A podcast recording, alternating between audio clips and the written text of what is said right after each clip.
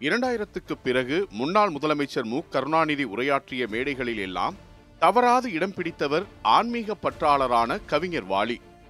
கருணாநிதியும் வாலியும் இருவேறு சித்தாந்தங்களை பின்பற்றியவர்கள். இருவருக்கும் இடையே வேறுபட்ட பண்பாட்டு தொடர்பு இருந்தது.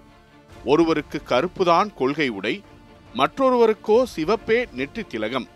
அண்ணாவின் தம்பியாக மேடை மேடையாக ஏறி கருணாநிதி பகுத்தறிவு பேசிக் கொண்டிருந்த போது கவிதை வரிகள் மூலம் ஆன்மீகம் பேசிக் கொண்டிருந்தார் வாலி. ஆனாலும் இருவரையும் இணைத்தது தமிழ். நெற்றி நிறைய விபூதியும் குங்கும திலகமும் இட்டு பூஜை புனஸ்காரங்கள் செய்துவிட்டு கவிதை எழுத அமரும் வாலிக்கு கருணாநிதியை நண்பனாக்கியது திரையுலகம். தன் இறுதிக்காலம் வரை கருணாநிதியின் நண்பனாக உற்ற தோழனாக வாழ்ந்து மறைந்தவர் வாலிப கவிஞர் என்று அழைக்கப்பட்ட வாலி. கவிஞர் பாடலாசிரியர் வசனகர்த்தா என பன்முக திறனாளராக வாழ்ந்து மறைந்த வாலியின் வசந்த வரலாற்றை திரும்பி பார்க்கிறது இன்றைய கதைகளின் கதை. திருச்சி ஸ்ரீரங்கத்தில் ஆச்சார அனுஷ்டாங்கங்களை பின்பற்றிய ஐயங்கார் குடும்பத்தில் பிறந்தவர் வாலி. வாலியின் குடும்பத்துக்கு கரூர் மாவட்டத்தில் உள்ள வாங்கல்தான் பூர்வீகம். துவக்கத்தில் வாலியின் குடும்பத்தினர் அங்குதான் வசித்தனர். பணி நிமித்தமாகவே குடும்பம் திருச்சிக்கு இடம்பெயர்ந்தது. வாலியின் தந்தை ஸ்ரீனிவாச ஐயங்கார் ஆசார அனுஷ்டானங்களை அதிகம் கடைபிடிக்கும் பழக்கம் கொண்டவர். சைவ உணவை தவிர வேறெதையும் கனவிலும் நினைத்து பார்க்காதவர். ஆனால் அவர் பார்த்த உத்தியோகமோ மீன்களுக்கு உணவிடுவது மீன்களுக்கு உப்பு அடைப்பதையும் மரத்திலிருந்து இறக்கிய கல்லுக்கு சீல் வைப்பதையும் மேற்பார்வையிடும் ஆய்வாளராக பணியாற்றினார் ஸ்ரீனிவாச ஐயங்கார். இந்த நிலையில்தான் ஸ்ரீரங்கத்துக்கு இடம்பெயர்ந்தனர். இங்குதான் ஆயிரத்தி தொள்ளாயிரத்து முப்பத்தொன்று அக்டோபர் இருபத்தொன்பதாம் தேதி ஸ்ரீனிவாச ஐயங்கார் பொன்னம்மாள் தம்பதிக்கு மகனாக பிறந்தார் வாலி. இந்த குழந்தைக்கு ஸ்ரீரங்கத்து நாயகன் ரங்கநாதனை நினைவு கூறும் வகையில் ரங்கராஜன் என்றே பெயரிட்டனர். தமிழ் சினிமாவில் பேசும் படம் வெளிவந்த ஆயிரத்து தொள்ளாயிரத்து முப்பத்தோராம் ஆண்டு பிறந்த இந்த ரங்கராஜன் தமிழ் சினிமாவிலேயே தலைசிறந்த கவிஞராவார் என்று ஒருவரும் நினைத்துக்கூட பார்க்கவில்லை. எல்லா குழந்தைகளையும் போல ஓடியாடி விளையாடிக் கொண்டும் கல்வி கற்றுக்கொண்டும் இருந்த ரங்கராஜனுக்கு இரண்டு விஷயங்கள் மீது தீரா காதல் இருந்தது. ஒன்று தமிழ் மற்றொன்று ஓவியம். ரங்கராஜன் எழுதும் எழுத்துக்கள் எல்லாம் கவிதையாகின. வரையும் கோடுகள் எல்லாம் ஓவியங்களாகின. ரங்கராஜனின் ஓவியங்களை எல்லாம் பார்த்து ரசித்த அவருடைய தோழர் பாபுவுக்கு ஆனந்த விகடன் பத்திரிகையில் ஓவியர் மாலியின் நினைவு வந்தது. அந்த நொடியில் நண்பன் ரங்கராஜனுக்கு வாலி என்ற புனைப்பெயரை சூட்டினார் பாபு. ரங்கராஜன் பின்னாளில் கவிஞராக மாறிய பிறகும் தன் பெயரை வாலி என்றே குறிப்பிட்டார். ஒருமுறை எம்ஜிஆர் அழைத்து வாலி இந்த படத்தில் உங்களுக்கு பாட்டெழுத வாய்ப்பில்லை என்றார். அதை கேட்டு கொஞ்சமும் தடுமாறாமல் பதில் சொன்ன வாலி என் பெயர் இல்லாமல் உங்களால் இந்த படத்தை எடுக்கவே முடியாது என்றார். அந்த படம்தான் உலகம் சுற்றும் வாலிபன். உண்மையில் வாலி கூறியதை கேட்டு எம்ஜிஆர் சிரித்து விட்டார். தமிழின் மீது ஆர்வம் கொண்ட அனைவருக்கும் வருகிற கதை எழுதும் ஆர்வம் வாலிக்கும் இளவயதில் வந்தது. சிறுகதை ஒன்றை எழுதி கல்கிக்கு அனுப்பினார் அந்த கதை பிரசுரத்துக்கு தகுதியுடையது அல்ல என்று சொல்லி திருப்பி அனுப்பப்பட்டது. படைப்பாளிக்கே உரிய செருக்கு வாலிக்கும் இருந்தது. என் கதையின் எடை என்னவென்று எனக்கு தெரியும். உங்கள் துலாக்கோல் துருப்பிடித்திருக்கிறது என்பதுதான் உங்களுக்கு தெரியவில்லை என்று கல்கிக்கு கோபக்கடிதம் எழுதினார் எழுத்து கைகூடி வந்த மகனை ஓவியராக பார்க்க விரும்பிய தந்தை ஸ்ரீனிவாச ஐயங்கார் வாலியை சென்னையில் உள்ள ஸ்கூல் ஆஃப் ஆர்ட்ஸில் சேர்த்துவிட்டார் மனதுக்கு பிடித்த படிப்பு என்பதால் வாலியும் மிகுந்த உற்சாகத்துடன் தான் தொடங்கினார். ஆனால் அந்த உற்சாகம் ஓராண்டுக்கு மட்டுமே நீடித்தது. மீண்டும் ஸ்ரீரங்கத்துக்கே சென்று விட்டார். வந்த கையோடு வாலி பப்ளிசிட்டிஸ் என்கிற பெயரில் விளம்பர நிறுவனம் ஒன்றை தொடங்கினார். ஓவியமும் எழுத்தும் தொழிலுக்கு கை கொடுத்தன. ஆனால் அது பொருளாதார ரீதியாக லாபம் தரவில்லை.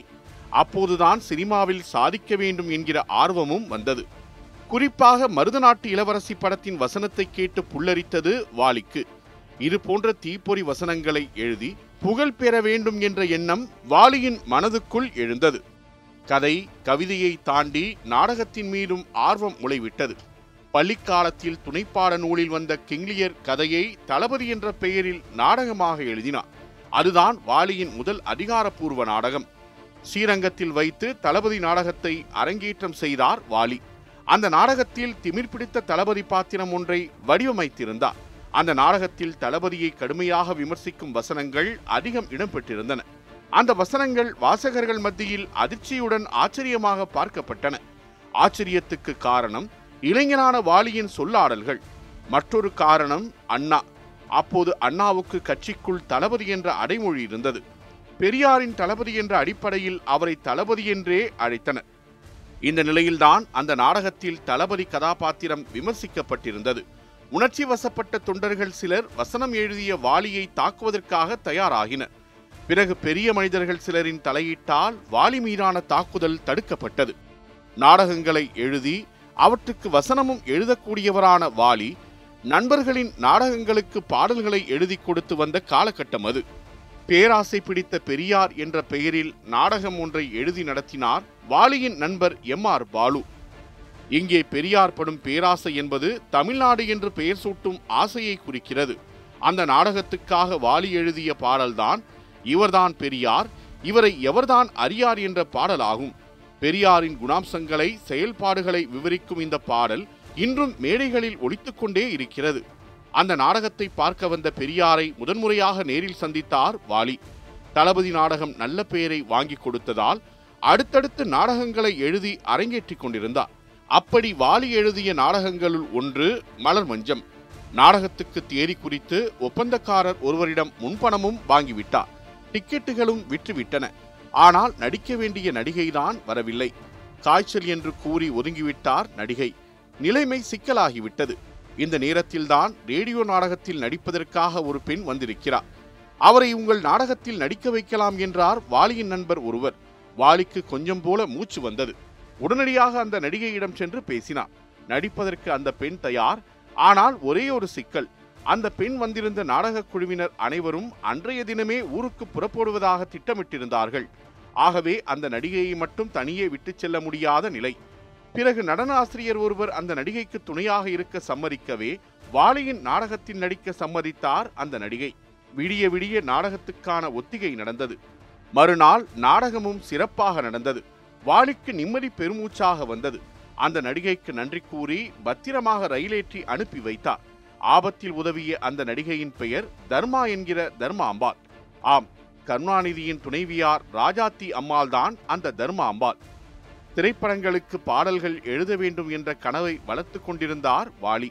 ஆனால் வாய்ப்பு குதிரைதான் வாலியின் வாசலுக்கு வந்து சேரவில்லை. ஸ்ரீரங்கத்துக்கு உள்ளேயே உட்கார்ந்துடு கவி பாடினால் வாய்ப்பு வந்து வாரி அணைக்காது நேரே சென்னைக்கு கிளம்பு என்றார்கள் நண்பர்கள்.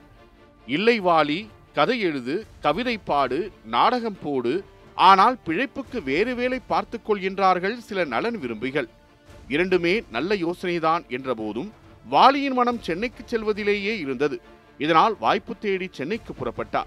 சென்னை வந்திறங்கிய வாலிக்கு அடைக்கலம் கொடுத்தவர் திருவல்லிக்கேணியில் தங்கியிருந்த ஸ்ரீரங்கத்து நண்பர் செல்லப்பா. அங்கு தங்கியபடியே நண்பர்கள் உதவியுடன் இசையமைப்பாளர் வீடுகளில் ஏறி இறங்கி வாய்ப்பு கேட்டார்.